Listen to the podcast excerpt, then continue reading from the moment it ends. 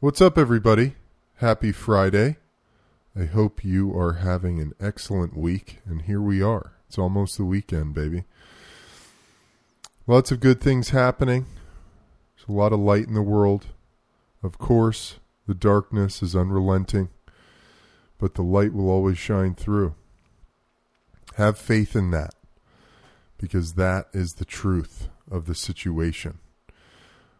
Right now, before we get started, I'd like you to take three deep breaths, whatever you're doing. If you're driving in your car, if you're sitting at your desk, wherever you are right now, let's take three deep breaths together in through the nose, deep into the belly, exhale through the mouth. One.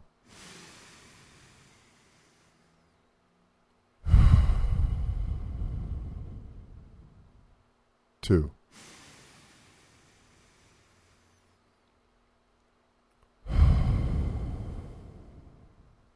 On this third breath, I really want you to just sigh it out. Let it all go.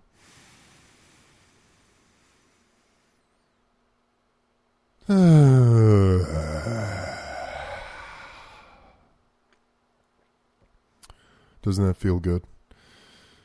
I am in love with breathing. It's probably my favorite thing. Drives my wife nuts, but makes me feel excellent. So today's episode is the first of what I feel needs to be a multi-part series on masculinity. Um, you know, my purpose with this show is to really explore the deeper truths and deeper meanings of our life. And masculinity, manhood, uh, being a man, what is the truth of that experience is something that feels very heavy on my mind. It feels I feel very compelled to explore it, to acknowledge it, to talk about it as I really feel. My birthday is October 14th coming up next Wednesday and I feel as though over the last couple years honestly I've really been stepping into my manhood and what that means and what that looks like and what are the truths of that? What are the falsehoods of that experience that I am currently shedding or have been shedding? The untrue ideas uh, cultural idioms that have been placed upon me as I've grown up in America. Um, what those things are. What what does a young teenage boy in the year 2020, what is his view of masculinity? What is what is the picture he's painting for himself of who he is going to become in his life as a man? Uh, and these are the ideas we explore in this episode. My, I'm joined by my brother Gus Britton. I always love to have Gus. I think he's a very deep thinker, very expanded mind. He's got a lot of great thoughts on this, and he turned me on to this guy, Robert Bly, who is an American poet who, um, during the 90s, early 90s, he did a number of talks on masculinity, and really, he was he's he's a very foremost thinker in the world on on the topic of masculinity and manhood, and um, it's beautiful, it's profound it's been very heart and mind expanding for me to listen to his talks and his views on things. So I felt as though it was time to hop on this train with the Eben flow. So I think you guys will enjoy it very much. Men in particular, women, I think you'll get a lot out of it too. And I'm curious to know your thoughts um, on on my perspective, our perspective on manhood and womanhood and what those things look like. Um, and yeah, that's about it, y'all. Uh, before I send you guys off, if you're interested in the best coffee in the world, head over to invadercoffee.com. Use code the Eben flow, all one word, for 15% off your next order. Their coffee is fantastic. It's organic, it's low acidity, it's veteran owned by my brother Wes Whitlock. Um, um, you can't go wrong. They've also got an amino acid creamer blend, which is off the chain. Um, and I think you guys will enjoy it very much, especially you coffee drinkers out there. So, all of that being said, lots of love to you guys. Thank you so much for your support and listening and following me or going with me on this journey into the unknown, into the, the deeper realms of our experience as human beings. Um, all I ask is that you show your support through rating and reviewing this podcast on Apple and Spotify. That's the great greatest way you guys can show support to me. Share it with a friend, family member. If there's someone you think an episode could really help, please share it with them. That means the world to me. So thank you guys so much. Until next time, I'm out of here. Peace. You have unlocked the eternal link to internal source, the key of imagination, your admission, access to the enlightened dimension. A gateway at the junction of darkness and light, the place at which the chaos of our conditioned frame of mind give way to a life in constant flux, only to be mastered through vigilant discipline. Peaceful times may come, testing times may go. This is the ebb and flow.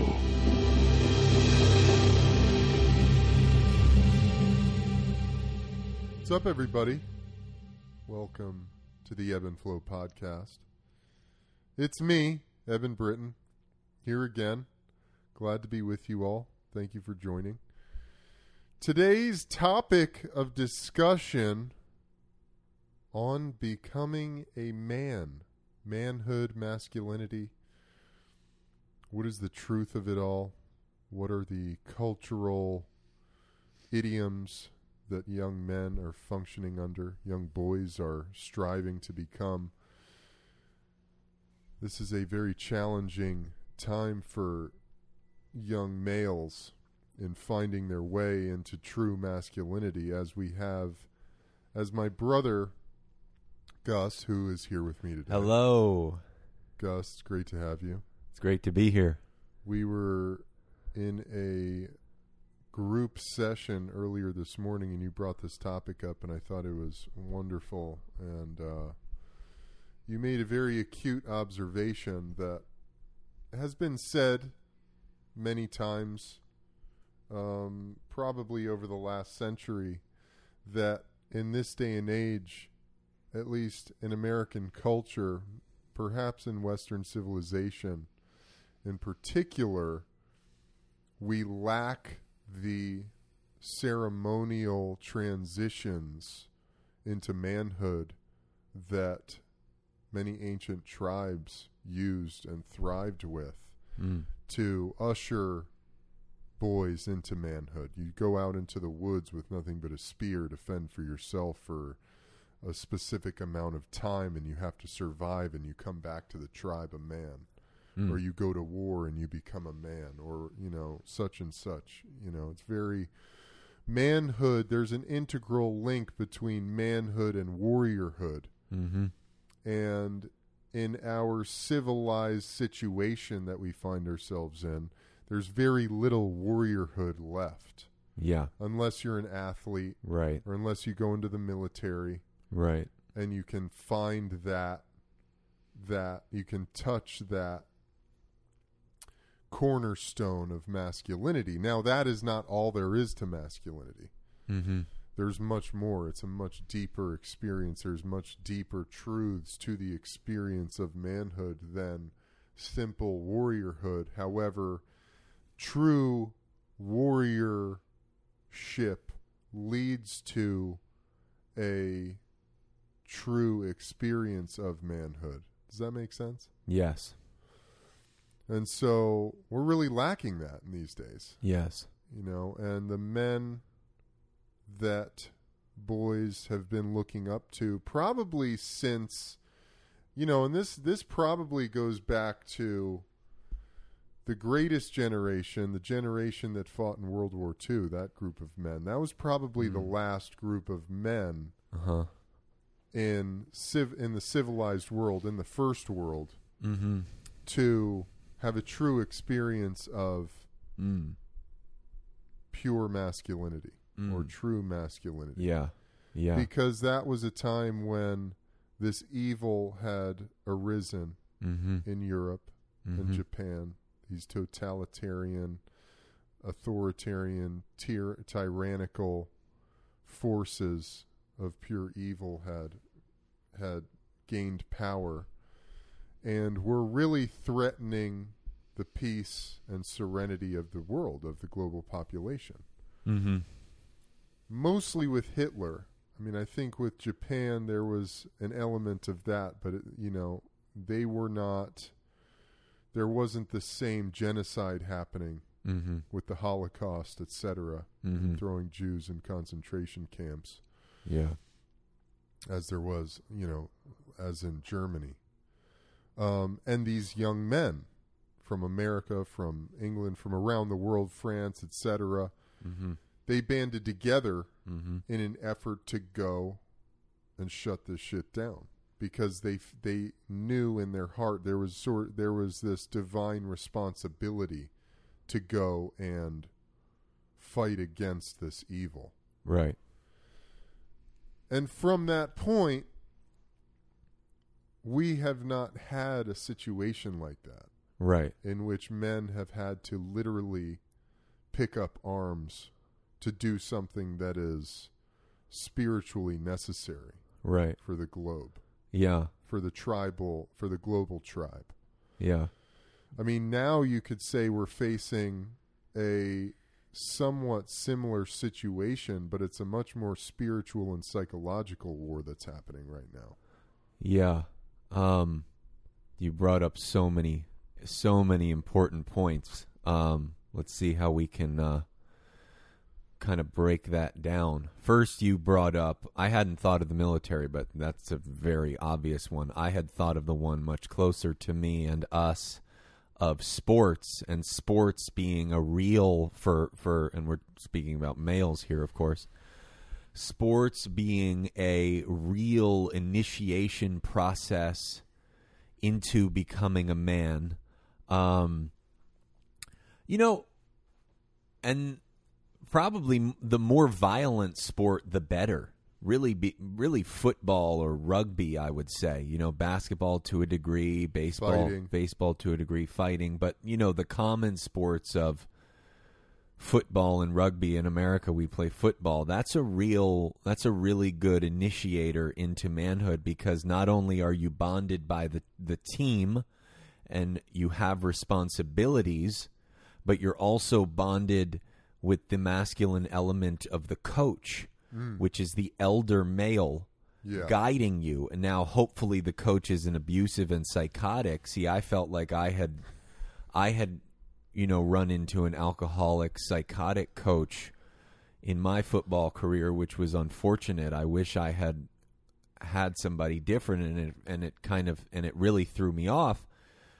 But see now this is all relative to each person's own experience um so that's one aspect. And then what you said also, which is so important, is the lack of rituals in the West. And we can see the catastrophic um, symptoms of that, particularly through Native Americans and the suicide rate and the drug addiction and the alcoholism that they've been put through with their uh, rituals being wiped out which is horrifying.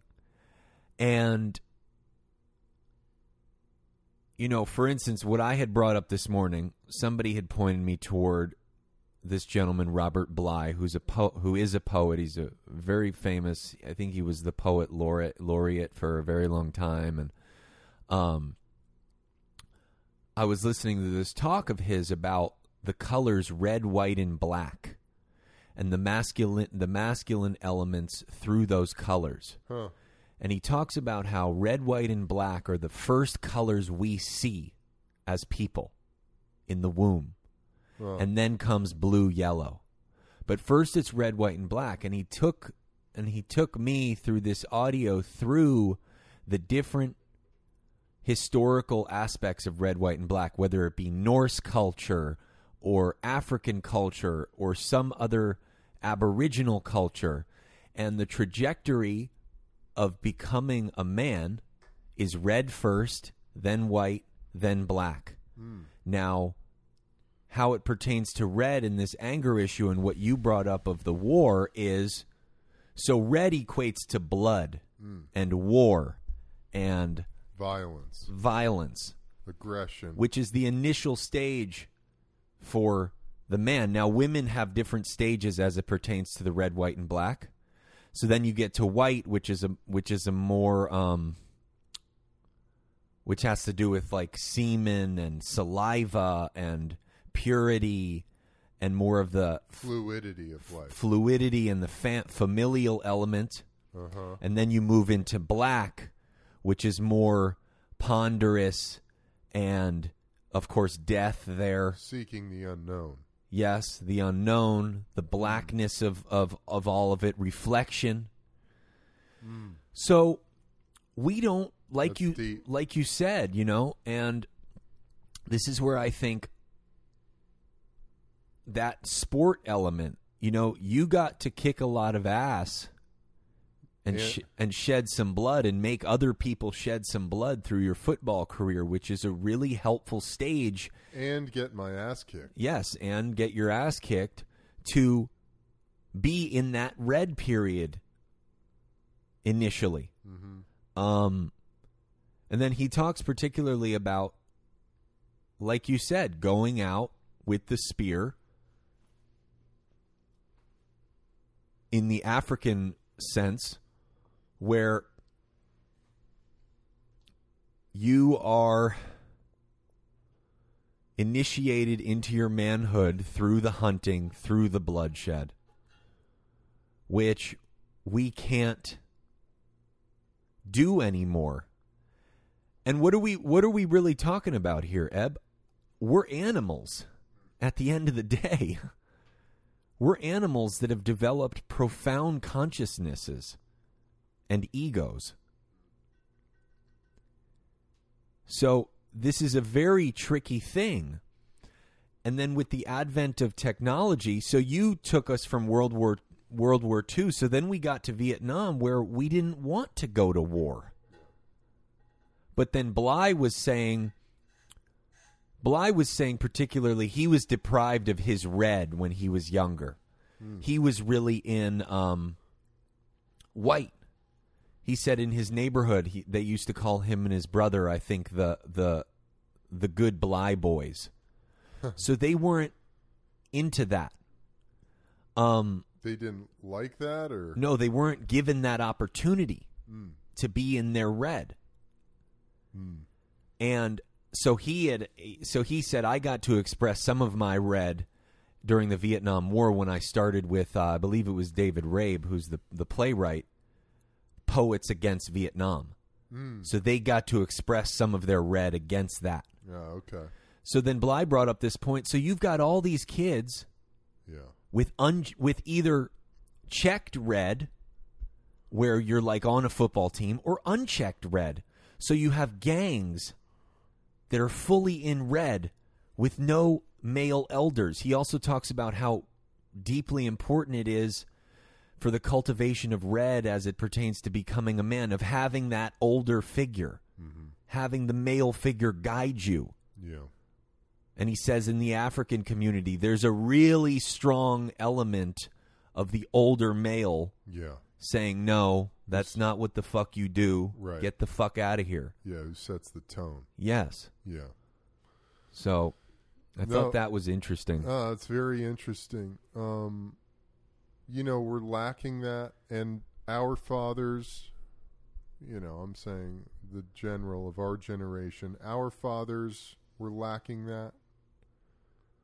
You know, we didn't have, because I think men have been in chaos for a while now yeah. and men right now are facing this thing and you know men right now are facing this thing of total emasculation. Hmm and the where masculinity has been funneled to in the 21st century is through linguistic expression, which is being slowly and slowly, slow trickle by trickle, it's being dismantled and disallowed, Mm-hmm. and you're you're you're really not allowed to be a man anymore Mm-hmm. in many ways. You know, the little bit of masculinity that was left, which was uh, a far cry from the truth and what we're all all men are dying for. Because I think at the end of the day, it is in man's nature to be a hunter. Mm-hmm. It's in man's nature to go out seeking adventure Uh huh. seeking the hunt. Go out and kill an animal to provide for your tribe. Go out and do work, build a home, build a fucking, you know, a vehicle of transportation. Go out and, you know, put yourself into the world and come back bearing treasures and gifts Right. for your people, for your family, for your tribe. That's what manhood is all about. See, women have a built-in purpose. Mm-hmm. And I'm not talking about I'm not this is not some like, you know, anti-feminist sentiment I have here. Women have a built-in purpose and a built-in gift of being able to give birth. Yeah. Men don't have this. Right. And I was talking to uh, I was talking to Kirk Kirk Westwood. I went and we did a pod this weekend, Uh huh. And he said men get the same hormonal f- rush that women get giving birth. This all-encompassing sense of unity, oneness, uh, being of service, completion, success that women experience when they're giving birth. Men experience this when they're in completely chaotic situations of aggression, violence, teamwork, brotherhood. Uh huh. Interesting. So being at war, being on a team right. in a violent sport Right. in particular. Because I mean, I Gus, you you're a lifetime basketball player, and you know basketball is obviously a fantastic game, but I don't think, and and baseball, golf, you know, you don't learn the same lessons in Yeah. those sports that you learn in say football, hockey, fighting, hockey. rugby, Yeah, I forgot hockey. Yeah. you Right. know where there's this physical it's a combat sport Yeah. you know at the end of the day it's, Right. it's part of the game to be physical Right. to dominate another person i mean basketball back in the 90s was Yeah. that Yeah. but nowadays basketball has turned into a Right. you know it's a completely finesse game Well, which is funny because I do notice uh, certainly basketball's a lot less physical than football or rugby or hockey. But I do notice, like, if I play pickup games, there's always a gravity toward getting a little bit more physical. sure i'm sure oh of You know. Yeah. fucking somebody up, yelling. You know, it's just what it that it it happens like that. Um, so that being said yeah, you know, men are dying for this sense of masculinity, this true sense of of wholeness in your manhood. Yeah. Oh, and we had talked about it recently, or I brought it up briefly, of why the prevalence of UFC now. Right. exactly. It's because we're in a crisis of masculinity. We're we're in a disappearing disappearance of that red in masculinity. yeah. So people are drawn. Also, I think what's what's what's um the the um draw toward UFC is that it's individual. Like when you play foot, you need a team. You need a field. Like with UFC, at least it's like, oh, okay, I could I could do this. It's just me here. You know, you have your team. I'm saying it's more accessible, actually. Um, the the, the Through the- UFC. Yeah, being a martial artist, like Yeah. you can still do that into your later years. Yeah. I, I believe. Yeah, for sure. Like you can't play football when you're fucking. Yeah, well, 50. I think that's you know that's one of the beau- that's part of the beauty of what guys like Joe Rogan and Yeah. Jocko Willink and that this crew of of I think neo elders. They're sort of the neo male elders Uh huh. who have e- who have come forth in this current age where they're talking about all these things and showing men that hey, get into jujitsu. Right. You know, you don't have to be a fucking professional to enjoy it or to get something out of it. Just go and do it. Yeah. And and toil and combat. Get into combat. Right. You know, because that feeds your masculine spirit to mm-hmm. such a, a great extent that's so fulfilling and positive. Yeah. You know, so I think one of the one of the things I wanted to get clear on in this podcast was what is a in 2020 what is a young what is a teenage boy's view of what being a true man is what does that look like because in a world where we don't have the opportunity to go out and take part in rituals that galvanize your manhood, galvanize you in your manhood, galvanize you in your masculinity. What is it? What is being a man? I know for a long time, masculinity seemed to be this thing of how many girls can you screw? How many, how little emotion can you show? Don't cry. Don't show emotion. Don't get upset. Don't do this. It was a lot of negatives. You know, it was Yeah. a lot of living in the negative, disallowment of yourself. Right. Does that ring true for you? Well, I, there's another. Well, first I want to go back to the female thing just for just for a second. Uh, the females have a tangible physical initiation into womanhood through their menstruation cycle. So when they begin their period, they sense that the woman the womanness is has flowered, and men don't have that. Um, so I just thought I thought that was an important. Well, we have it. Ours is just so much more subtle. We don't have the physical demonstration of that. yeah, I know Right. we right. don't, which is which is very much a thing that Yeah, females yeah, yeah, get that men don't get. Um, Yeah. I mean, we have a hormonal shift, obviously, but puberty, yes, Um, testosterone. But something else Bly said is the first taste of red is when your sexual chakra opens, Huh. which you just brought up the sex element of like sleeping with women. Now that to me if there's no war, if there's no kicking ass and the only the only thing you have to explore the red is this opening of the sexual chakra that can become very deviant Oh, yeah. and very gluttonous Yeah. and very uh, bullshit Problematic. it's false. problematic and um, self-serving and confused which i believe this is a bit of my theory goes into why something like rap music is so popular today because it feeds that red of Huh. materialism. It feeds that red of sex, money, and power, which is the only thing, though, that's very limiting. That's very limiting for a young man to witness. Right. Um, and to your to to your question, I have no clue what the vision of masculinity is today.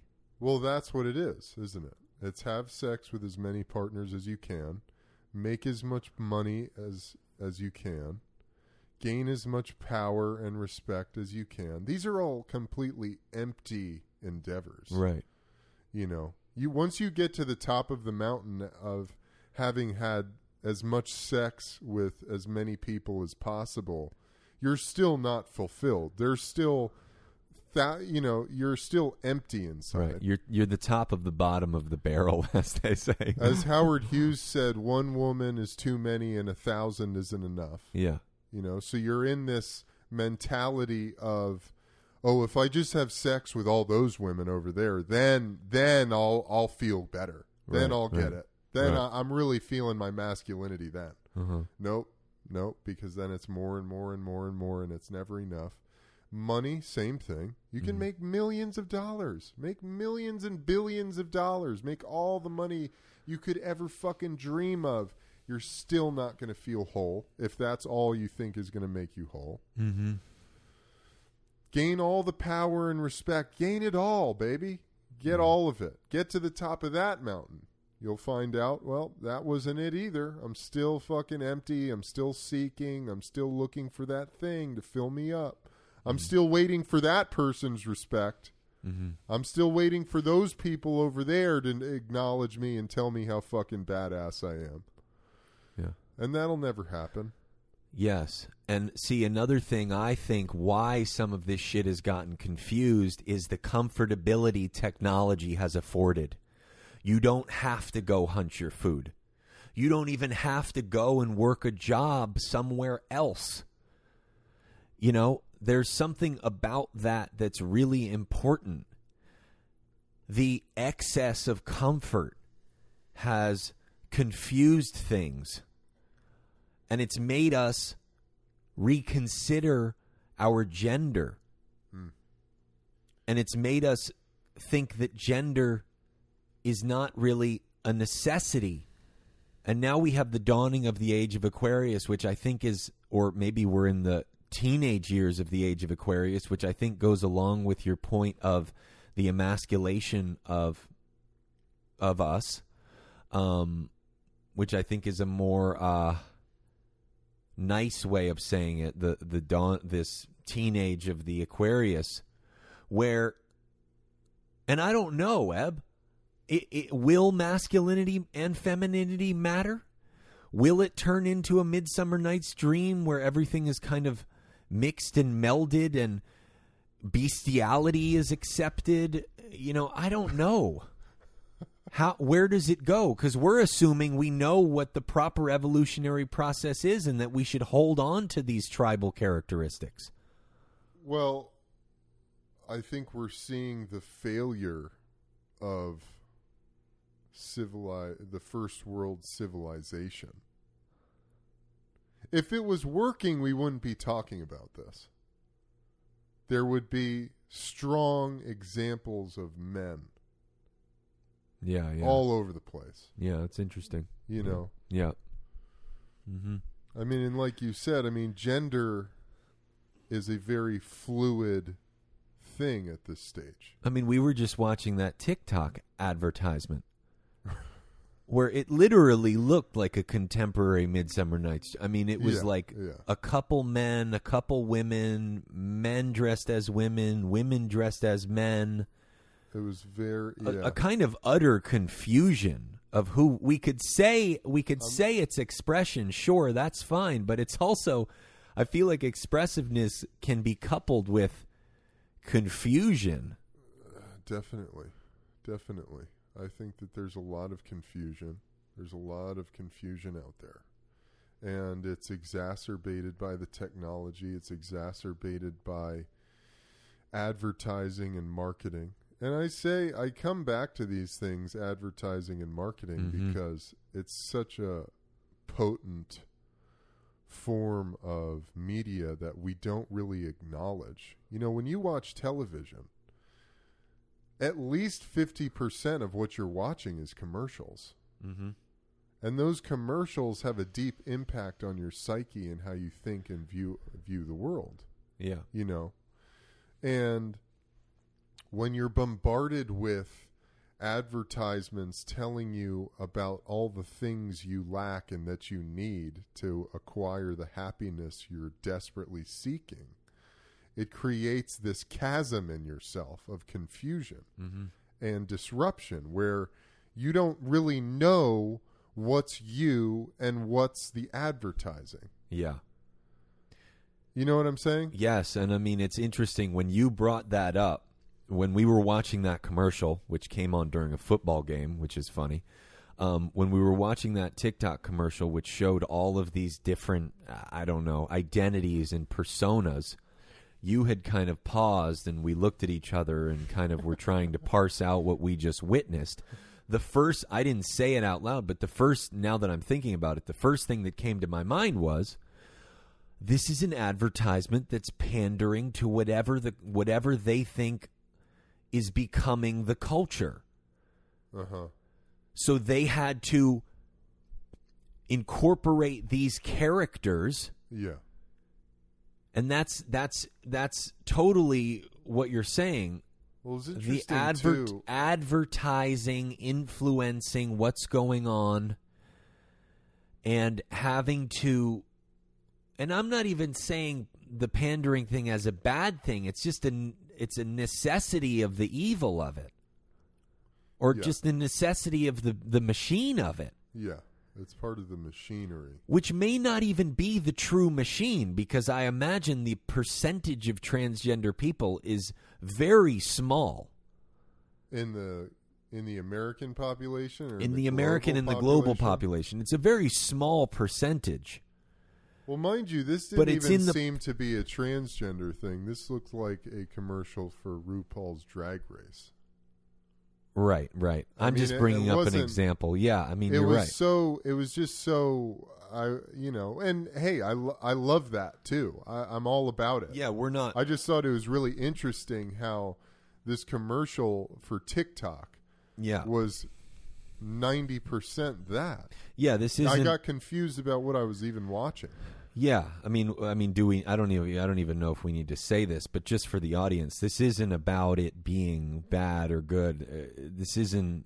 This isn't about Well, there's you very, shouldn't dress up as a woman or a woman shouldn't dress up as a man. That's fine. I think Eb and I are just parsing out what we're witnessing and observing.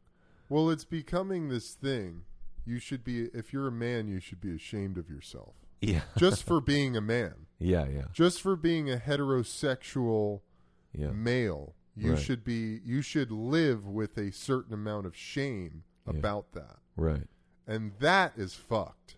Yeah, yeah. That's absolutely awful and wrong. It's a disaster. and as as as devious and fucked up as all the other shit going on. right.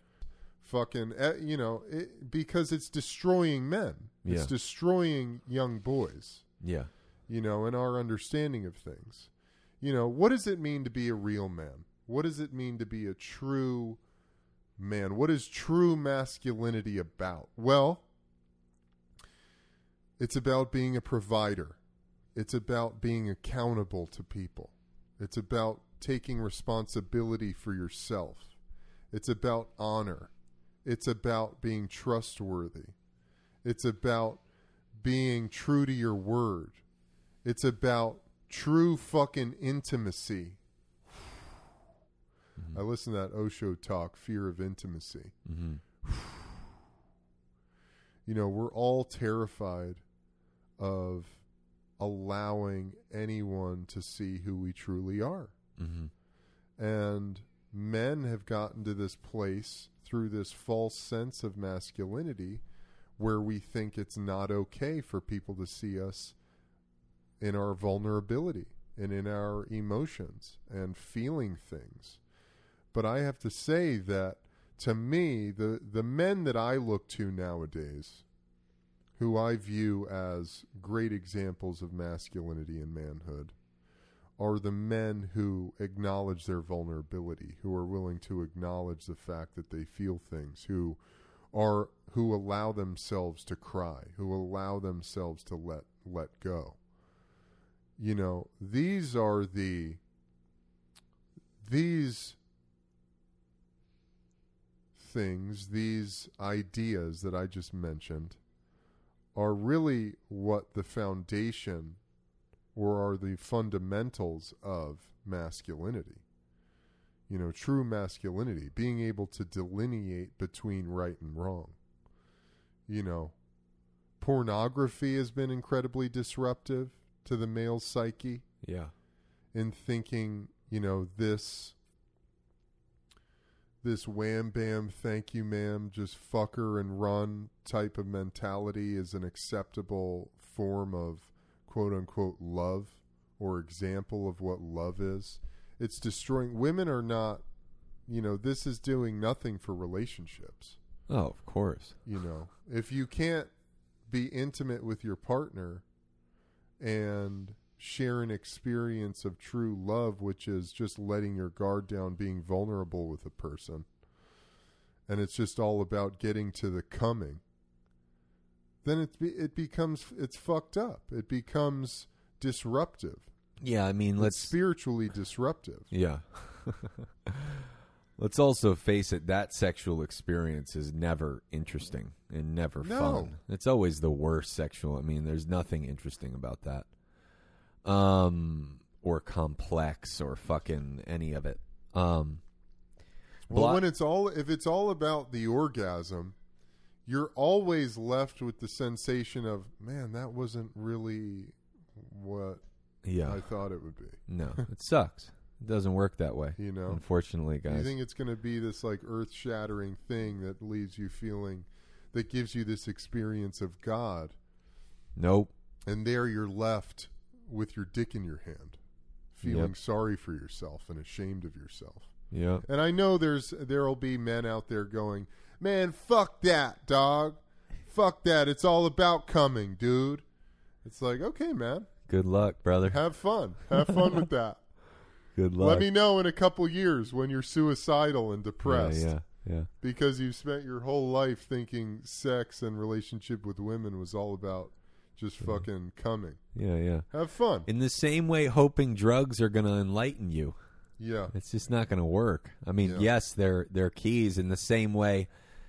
Having sex is a key to being closer, I believe, to what's really going on. Um, but Bly also talks about how John Wayne didn't really work. You know, we look at John Wayne as a kind of, um, as a kind of, uh, you know, supreme masculine figure. But John Wayne always kisses the girl and rides off alone.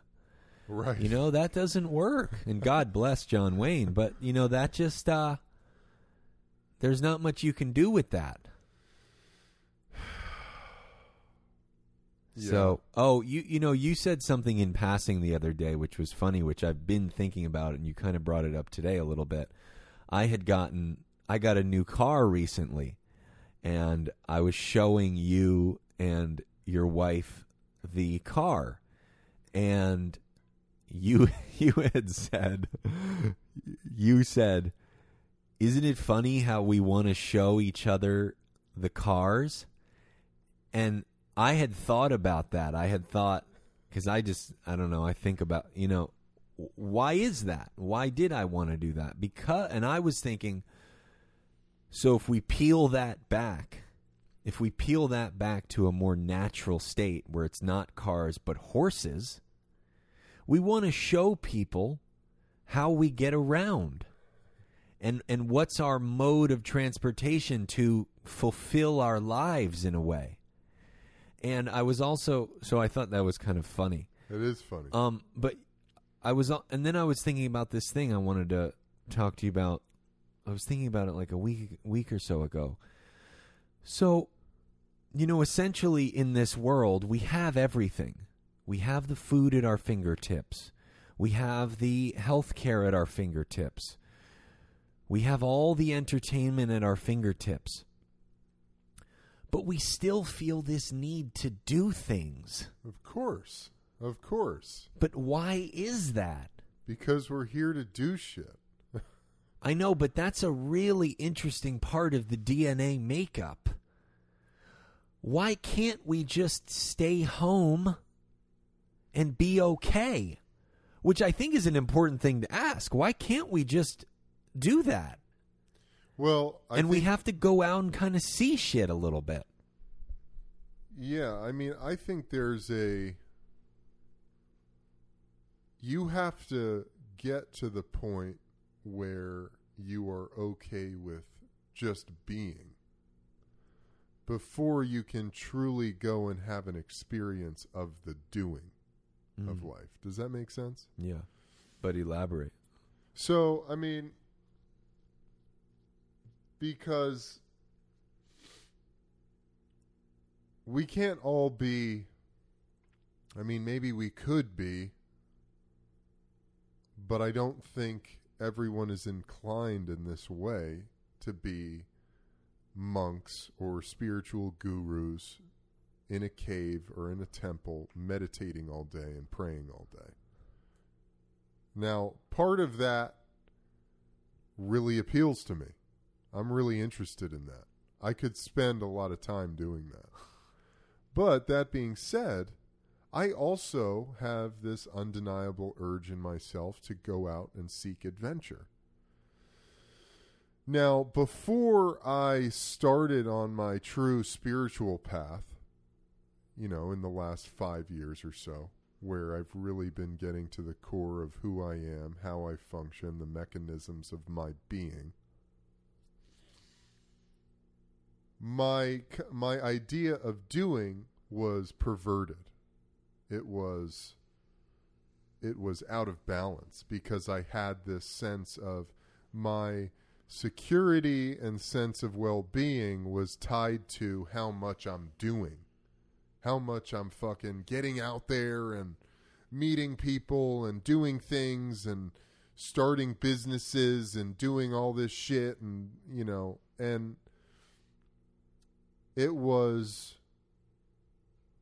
it was unfulfilling and even disruptive to my life because I had no sense of just being and being okay with just being. Does that make sense? Yeah. So I think it's really important that we all come to this. We all do the work because you have to do the work. And when I say do the work, it's doing the work in yourself, doing Mhm. the work inside of yourself Right. to reach this level of, okay, I, I've gotten to a baseline of being okay with me, with just me, who I am, how I function, surrendering to yourself, whether that's through meditation or a psychedelic experience or, you know, self help groups or whatever it might be. You come to this place where you surrender to yourself and you come to a certain level of awareness where you acknowledge your need for constantly achieving and doing shit. Right? Right. But then you have to get to a point. But then for me, because I've thought about it, and maybe this goes to my birthday being the day of moderation. I'm a Libra. My whole life is about balance and the Mhm. scales and keeping everything in order and alignment. Mm-hmm. My birthday is literally called the day of moderation. So if I go way extreme on one end, I have to balance out the scales by going extreme back the other way. Yeah. And through that process, I found a nice balance of stillness and action. Mm-hmm. But only through my seeking have I been able to achieve that understanding in myself. Yeah. But thinking about it for me, this idea of living on a mountaintop and meditating all day, I love it. I appreciate it. Being having solitude, uh, being in a place of total peace and serenity. You know, I'm constantly seeking that out. But on the other hand, I'm very much interested in. I have a it it excites me to participate in the dance and the flow of the universe and the dance of life in this weird modern era that we find ourselves in Right. where there's things to do and people to meet and conversations to be had and foods to eat and you know there's all of this magnificence and Yeah. creativity and art and fucking music and Mm-hmm. you name it we have access to it Yeah. and that's part of the beauty of the place of this era Mm-hmm. of civilization Yeah. so if that I don't know if that answers your question, but I think to me, you know, my life and I think that there's like and and with genders too, you know, there's varying degrees. There are so many gradients of variance uh huh. in the degrees from total stillness to complete chaos. Yeah. You know, and I like to find myself somewhere right in the middle of that. Yeah, I mean, I, I would hope, I think everybody at the end would want to. To me, that's what. But then to that, sorry, not but Uh-huh. just to finish this out, but you have to recognize in the dance and the flow of the universe as there is the light and the dark, the yin and the yang, the black dot and the white part, and the white dot and the black part of the, the symbol of the Tao. Mm-hmm. Or what is it, the Tai Chi symbol? Yeah, it's one of those. Um, not sure You guys exactly. know what I'm talking about, the yin yang. There are, just as there is the spiritual guru who sits in the ashram, meditates all day, and people just come to them to be blessed and to see him smile at them, see him or her just smile and glance at them with that look of pure love and acceptance. There is also the person on the other end of that spectrum who is who wholly enjoys and lives in complete chaos and disruption. Yeah. Yeah, but I mean that's uh individual as well. And um You, You mean know- on an individual yeah, basis? yeah, and then I would sure. hope the person that's in chaos wants to get closer to balance maybe at some point once Maybe. they awaken. But that book, The Right Use of Will, says it talks about if you believe in this sort of thing, which I do. That there's people that Some souls come into this world and want nothing to do with the light. Yeah, I mean they want fine. death and destruction and darkness. Yeah, I don't know. I don't know how I feel about that. I need to think. I need to think about that. I need to that. See, that's you know why I say that because it's a little hard for me to take. It's a little hard yeah, for it's me. hard It's- to. It's it's um, it's unsettling to imagine. bit that there are unsettling. individuals in the world, but Well, it's a bit unsettling too because I'd be afraid I I was that individual. but I don't think you know. eh, eh, yeah, so but that you have you have a sense of. I'm going to use this word, and I know there's probably people listening to this who are who like to say because I posted this thing the other day that truth is like gravity, and I had a handful of people go, "Gravity doesn't exist," and I'm like, "Okay, dude, well." I appreciate that. So use gravity as a term to describe or illuminate the energy of magnetization that all things function under and through. right, right. So What were you going to say? You have what? I so I was going to say you have a a gravitational pull again and use that as maybe Right. it's interchange the word magnetization. I don't know. I don't. You I- have a gravitational pull towards the light. right towards right. Yeah, yeah. seeking out Yeah. this the truth in you Yeah, absolutely. is in the light. yeah, no, I feel that, and I don't know what anybody's talking about. Gravity doesn't well, exist. they're what are you just ca- they're they're caught up in this idea that you know they're caught up in the words But of it. metaphorically, so gravity's I know, certainly a thing you could metaphor. say. Of course, Stop, Of course. stop. It's just like you're trying. You're really trying to be the smart guy. The semantics of that are ridiculous. You're trying to be the super metaphysical smart guy. Yeah. well, you're not being metaphysical if you're saying gravity doesn't exist. I mean, gravity is a perfectly reasonable way to uh, char- Describe characterize and whatever you want to characterize. describe the energy of something. Yeah, exactly. Yeah. It doesn't, Okay. uh, yeah. So they need help, and we love you. anyway, um, Get out of your wait, own what way. I, what I was going to say was uh, I totally understand what you're saying, and it's beautiful because I'm in a place now. Me personally, I'm in a place where I'm trying to check in with just being. I was doing all this shit, Yeah. traveling to all these places, metaphorically flying blind Yeah, yeah. not knowing what the fuck I was doing. Mm-hmm.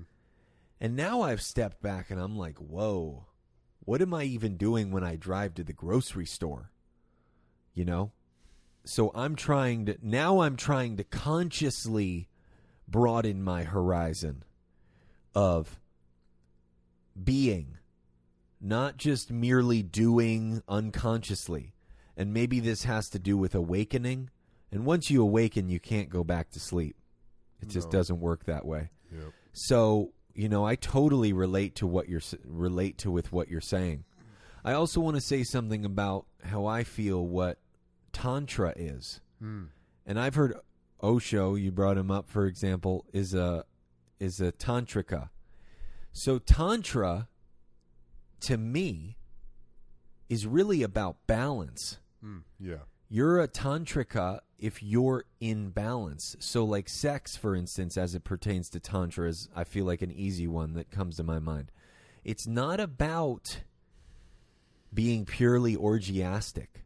Mm. In the same way it's not about being purely celibate. Oh. It's about being in that middle zone of okayness with all the different colors. Mm. You might taste the different realms, Yes. but eventually you come back to balance where I think you don't even really participate in anything. But then you're also capable of, of participating in all of it. So I think that's a very tantric um, Practice. practice you're in and that I'm that I'm in or wanting that we're wanting to be in or whatever of that balanced zone where you know those realms are there um see tantric to me is not you're just trying to have orgies or just trying to be celibate Yeah. or just trying to do all the um, drugs or whatever or nothing nothing. I think it's about being in the flow hmm. and being fluid. Yeah. oh so then that brings me to back to our manhood thing which i think you brought up which you did bring up of me getting closer to myself. So maybe becoming a man or becoming a woman can be more about just getting closer to yourself, your capital S self, getting closer Yeah. to the inside of your truth, hmm. getting closer to that blue dot inside you about what's the reality of who you are, which is about stripping away the layers of confusion. So maybe that's where the masculinity or the femininity can grow grow from. Because I think we look at adults or male or um yeah, adults as people that know themselves.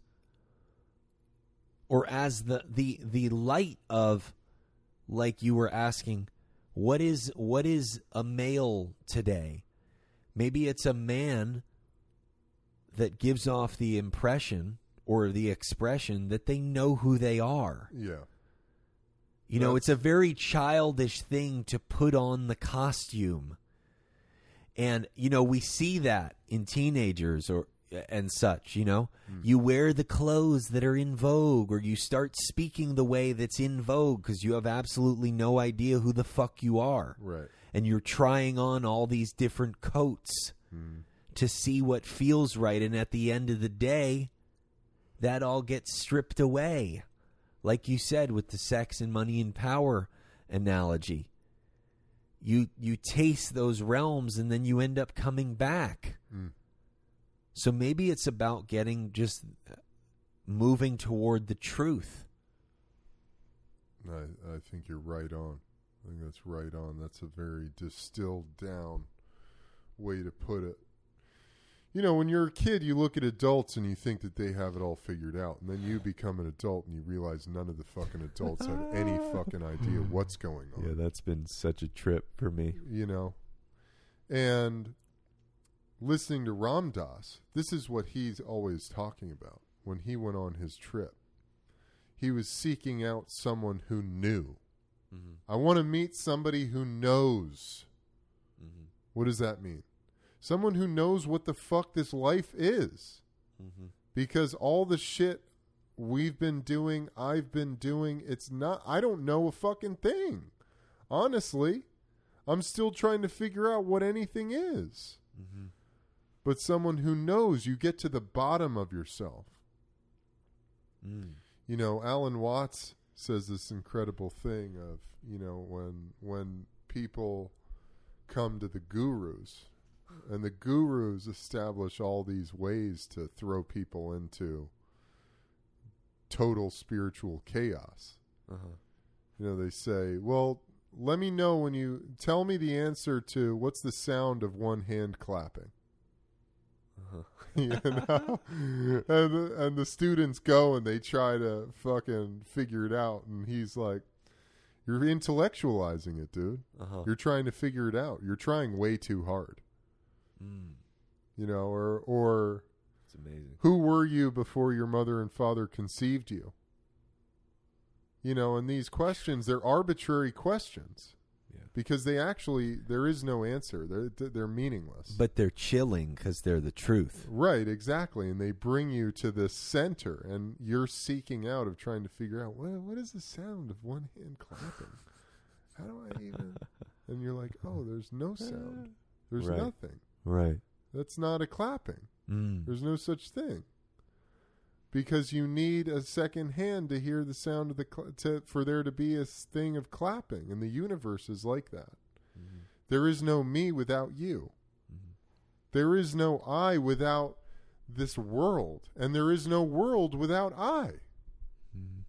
Because my brain and my eyes are this portal in which all of this information comes into and creates this this external four-dimensional environment that I find myself in.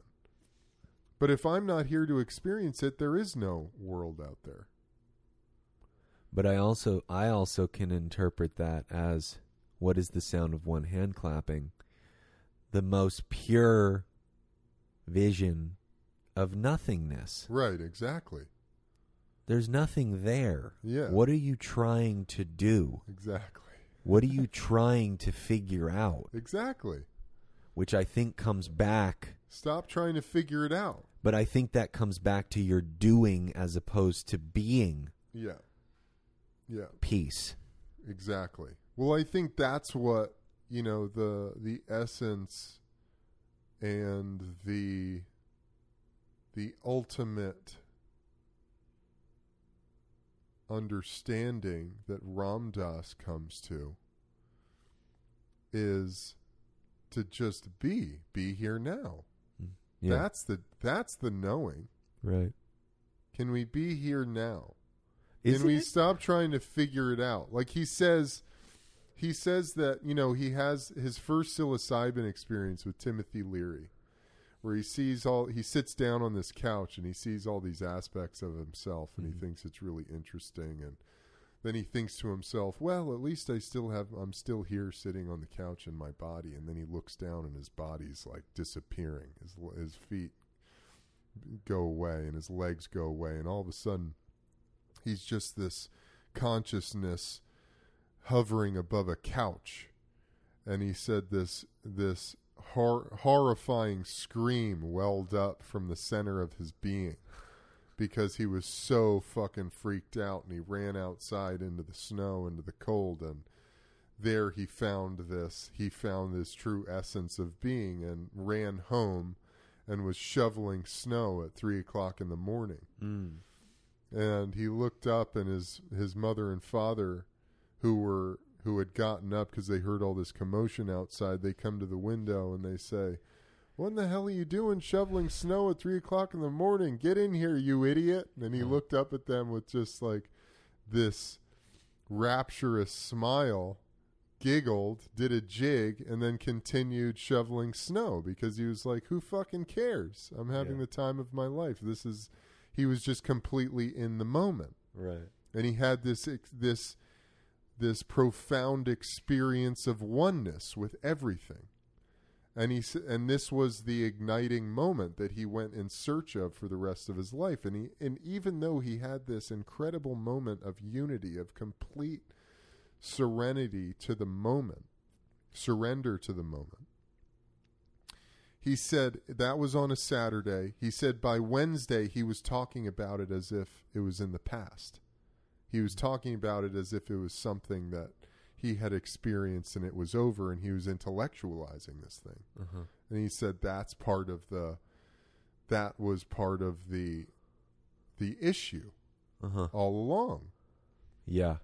We're constantly trying to get back to the place we were at yesterday or let's chase the dragon over here to get back to this sensation or because I want to feel that I need this thing so I'm looking forward to the future of when I'll get that thing Right. because then I'll be whole, then I'll experience oneness. But if you can wind all that back and just get back to this moment of being, then you can really start to understand who you are Yeah. and what you are. And isn't it funny that we've created this absurd colloquialism where we say where where or where people have said, "Oh no, I'm not a human being. I'm a human doing."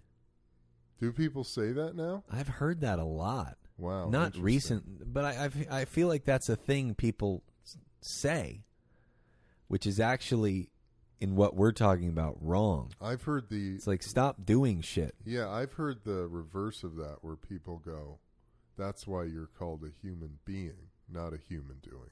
Well, that's that's even better. Yeah. That's the that's to me that's what Yeah. we're we, Well, I suppose the Western would change it to I'm not a human being, I'm a human doing.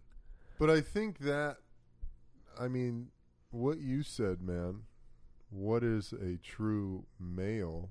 It's a man who's in touch with himself. Yeah. Yeah. Completely. Just completely in touch with himself. Right.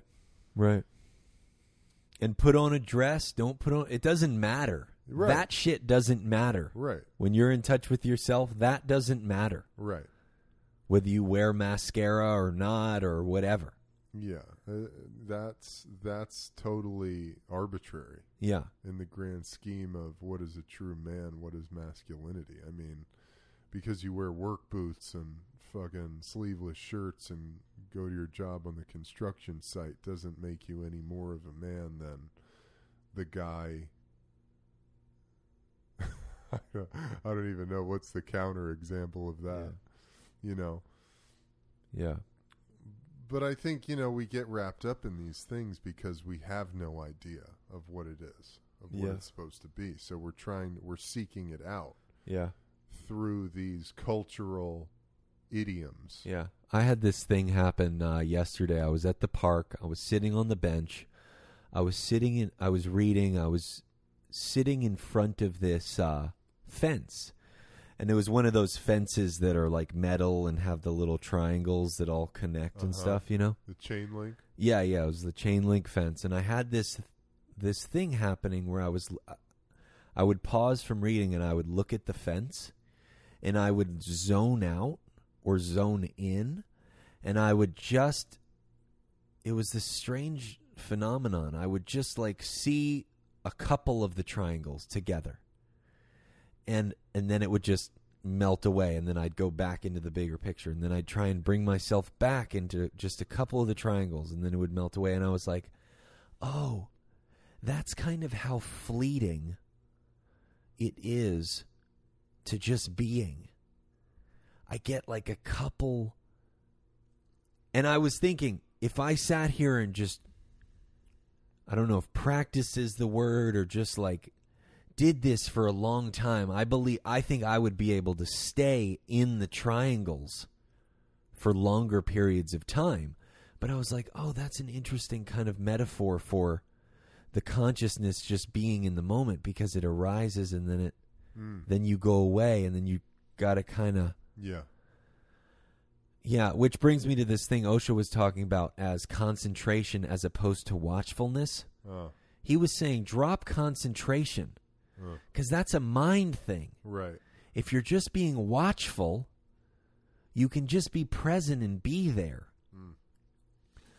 Because if you try and incorporate your mind, that's a different ball game. Yeah. Um, yeah, so that was uh, that was a I know. It, I know thing. that experience. It's it's that.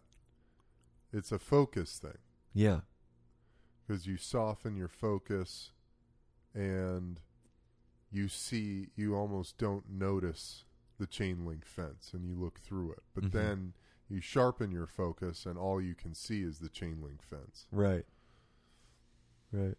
Um, well, I don't know. Where does that leave us, dude? What is what is the if you if you had to talk to your 14, 15 year old self and say, "Son, this is what you want to be a man, or you're you're you're hoping to be a man one day. You're going to be a man one day. What is the most important thing you can remember? I would say as long as you have the courage and the vulnerability mm. to stay open, everything will be okay. It's perfect. It's perfectly said, dude. Perfectly said.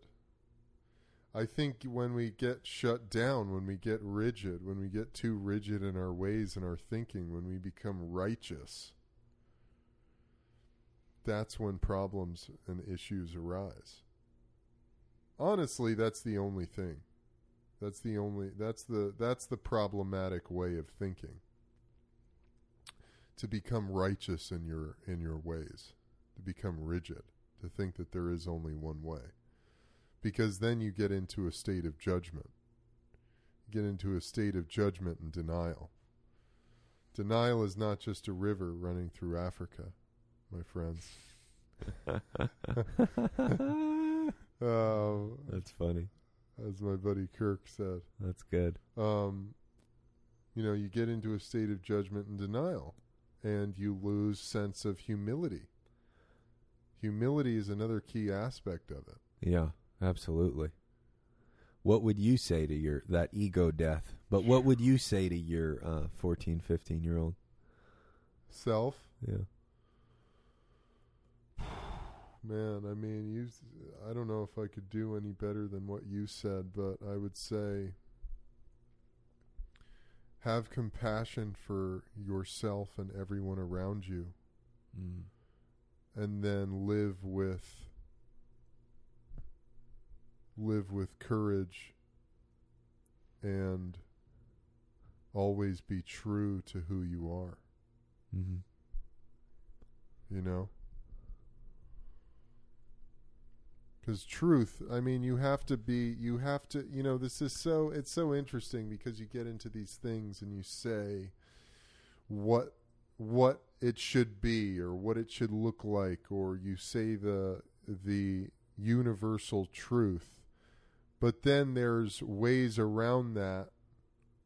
There's sort of back doors and side entrances into how that can fail you if you don't incorporate this other aspect. Well, it's a process to get to the truth. Exactly. But I think what you said, what you added is really important. The compassion, not only for others, but for yourself. You have to have compassion for yourself because if you don't have compassion for yourself, you can't have compassion for anyone else. Honestly, you can't have true compassion for anyone And else. you won't allow the trip to happen. Yeah. Because you'll be wrapped up in what you're not doing and what you're not accomplishing and how you're not good enough and and you'll live in a state uh, again, you'll live in a state of judgment and denial. And that's the worst place we can be in as humans, man, woman, transgender, etc. Living in a state of judgment and denial is the root to complete and total destruction. Because when you're in that mode, you can't allow anything. You don't allow anything to happen in yourself. And when you don't allow anything to happen in yourself, or allow anything to just be there in yourself, then you can't get anywhere and you're creating monsters. You're constantly creating resistance and blockages. Because, oh, if I can't go there in myself because of this, because I don't believe this, or I can't allow this to be true in my world, then you're inhibiting yourself. Judgment and denial, these things, these are micro deaths. Mm. You know, that is a trip to, that is a, a route directly into death, which is, you know, the, the antithesis of life. Mm-hmm. Which, and again, I mean, I, I don't mean to say that in a way where, because I think we've already gotten to a point where our sense of death is so adulterated Mm. and been so confused because death is an absolute necessary necessary part of the life cycle. You know, without death there can be no life and without life there can be no death. Yeah. It's an integral part of the experience. For those living and those dying. You know? Um but when you are you see because the universe is a yes universe the u- the universe is a the universe gives you whatever you are putting out there it perpetuates it over and over again so that means whatever you're thinking inside of yourself if you're creating if you're living in a world of barriers paradoxes uh, limits, beliefs, and ideas about how things should be, then the universe is going to perpetuate that. And when you start to perpetuate a world in which things are un- are disallowed from existence or not allowed to be there or not allowed to happen, then you create all you box yourself into very specific ways of being Mm-hmm. and doing. And you limit yourself. You inherently you limit yourself through that process. So i don't know it's like the you know it's like the the politicians who are who are you know staunchly anti-gay or or anti anything it's usually because they're like a closet Yeah. a closet sex fiend Right. you know Right. in one way or another who keeps the gimp in the box. Yeah. You know, Yeah. they're the mo- it creates deviancy. Right. You know, Mm-hmm. And then again, I don't. You know, I don't know. Is there anything wrong with deviancy? The only time it becomes wrong and and and disruptive. I keep coming to this word because I think it's the most productive word. Uh-huh. because I think you know you get into a state of calling things bad or not good. You know, Yeah, you're yeah. immediately painting this picture of yeah. what good is. Then Right. what's good? Right. Like, are we all supposed to be just like fucking shining beacons of angel? No. uh, beacons of Oh, yeah. you know angels. It's just yeah. And what's bad? I mean, that's a really important absurd. thing to be conscious of. But I think it's about what's disruptive, what's life giving, what's life taking away. Yeah. And what another. makes you strong, what makes you weak. yeah. Another thing I say is what's promoting serenity and what's not promoting serenity Exactly. within Exactly. Within me. I think it's yeah. I think you're making a very important point of. uh you know, there's uh, you know, because there are people who are there are couples that are swingers, and as someone who's in a monogamous marriage, and that's the way that works for you, you might think that's really quote unquote bad or weird or fucked up or that's really strange. But if it works for the people, who gives a shit? You Yeah. know what I mean? Yeah. Like if that makes sense, it doesn't Right. make sense to me because I don't think uh, allowing my wife to have sex with other people that just sounds really fucked. That's not interesting to me. That Yeah, yeah. conjures way too much Right. anger, r- very primal sensations of yeah. For sure. For sure. of you know violence. Well, I mean, this is a very uh, but eso- sexuality. This is a very esoteric conversation of Well, sexuality is just such a good it's a it's a good topic to dive into with this type of you know, the good bad conversation because what does that really mean? And that's where we get Right. to using words like is it disruptive? Is it disruptive in your life? That's with anything too. yeah. Are you you use drugs? Great. Is it disruptive to your life? Or do you do it in a way that sort of fulfills you in some way that does not disrupt your life? Yeah, I've been reading about epistemology, which is the philosophy, or maybe it's the study, the study of the like the foundation of beliefs as opposed to opinion. And I think it's interesting this uh, this conversation of like what is deviance? Because you know we know what criminal acts are and you can't just say oh that's that's what they felt like. It's okay. Or we know what might be spiritually devolved cuz we're not crazy so I don't know. That's a whole other fucking podcast. No, That's but a- that's I think this is a good way to wrap up this conversation because when you're talking about when you're talking to young men, talking to young men about perfect. creating Perfect. a, a structure or a scaffolding of what masculinity is. It's true. It's true. you know, it's all about what is disruptive, what is life giving, what's life reducing, what makes you strong, what makes you weak. You know, there are very specific examples of, you know, and going back to sexuality. Yeah. Yeah. And if if sexuality is a young boy's first taste of the red because they weren't in sports, they didn't have a brother. Like I think you and I had a taste of the red early on because we were fucking constantly in competition and Yeah. fighting each other. Yeah. It's true. You know, like dad dad had to tear us apart because we were constantly at each other's throats. Yeah. You know, and you learn a lot through that experience. yeah. You know, but for a lot of young boys, if your first taste of the red is through sexuality, and then your sexuality becomes this sort of violent expression, and then that leads into feeling as though there's no there's no other way to engage with a partner sexually other than raping them.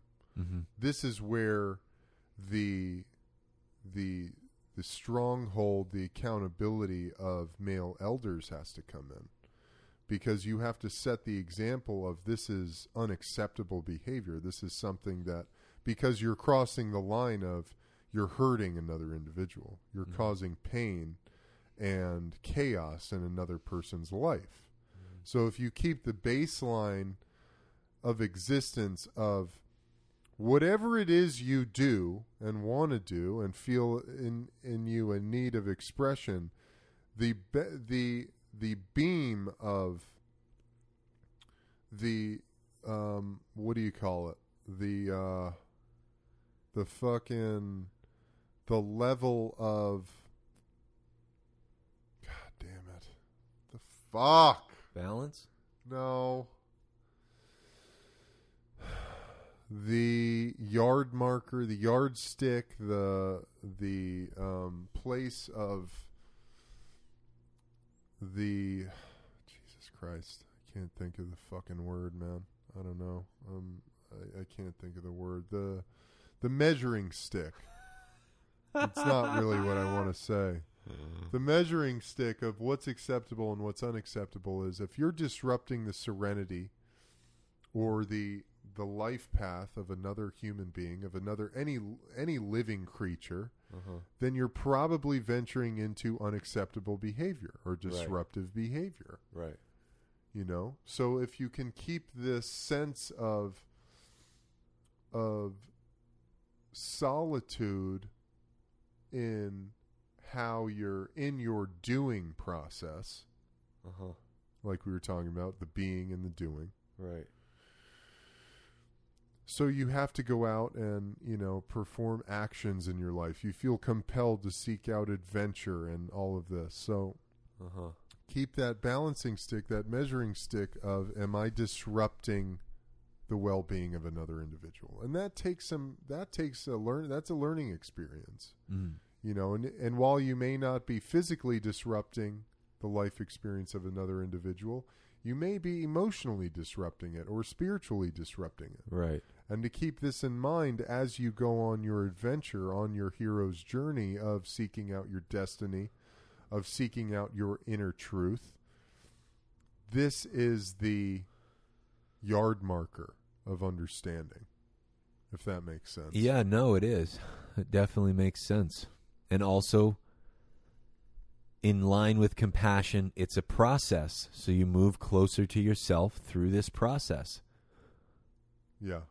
Yeah. And find your mentors, man. Oh, I yeah, would say I would say are so another thing to, important. to guys. Mentors are so fucking Man, important. dude. So so pivotal, dude. And that's so a many. humbling experience too. Drop the ego and recognize that you need help to navigate this thing. Find and and it's not just one guy. Find multiple guys that have what you want, whether it's the knowledge, the physical prowess, whatever, and be like and and have the courage and the vulnerability to ask for help. Show me the I- I- way. I don't I don't know what's going on here. What what do you think? Yep.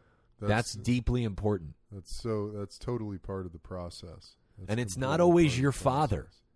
It's Yeah. it, it, it's usually somebody outside of your father. Definitely. Okay. Definitely. Yeah, that's, I that's love that. That's what I got. Yeah. Well, all right. I mean, I think that was. Yeah. I think was- we did something that was there. great, yeah. On becoming a man, Yeah, I think we got laid some groundwork for sure. the myths, the truths, the realities of manhood. Um, I hope you guys enjoyed that. I hope you got something out of it, ladies. and All the ladies out there listening, maybe that resonated with you. Maybe you appreciated it. Maybe you fucking turned it off in the first ten minutes. It's all good either way. Um, I appreciate all of you guys, Gus. Thank you so much. Yeah, thank you. Thanks for inspiring this convo. Yeah, thank you. It was a good one and an, and an important one. Um, as we need great men, we we still need great men. Mm-hmm. You know, obviously, I feel as though we're definitely coming into the awakening of the divine feminine, Mm-hmm. or we've been here for a while now, and we're we're on the precipice of that really um, rooting itself into the human culture.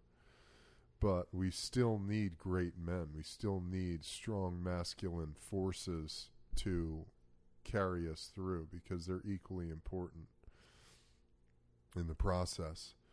Um, all right, y'all. Well, hey, if you guys enjoyed that episode, uh, please be so kind to rate and review this podcast. It is the greatest gesture of support you can give, and I greatly appreciate it.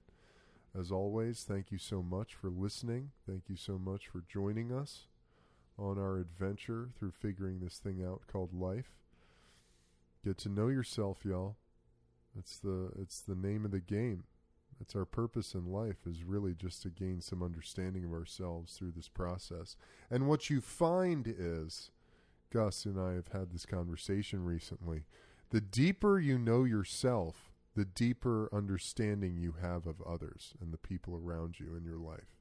It's a profound thing that happens because the more you get to know yourself, your insecurities, the things that make you tick, your weak points, the places in yourself in which you struggle with, and you really surrender to these areas, when you go out into the world and you're meeting with people, you see them. You see those things reflected back at you from other people. And you have a much deeper understanding of who people are, which leads you to having more compassion for the people around you. So think about that. Lots of love to you guys. Have an excellent rest of your day. That's about it, y'all. See you on the flip side. Peace.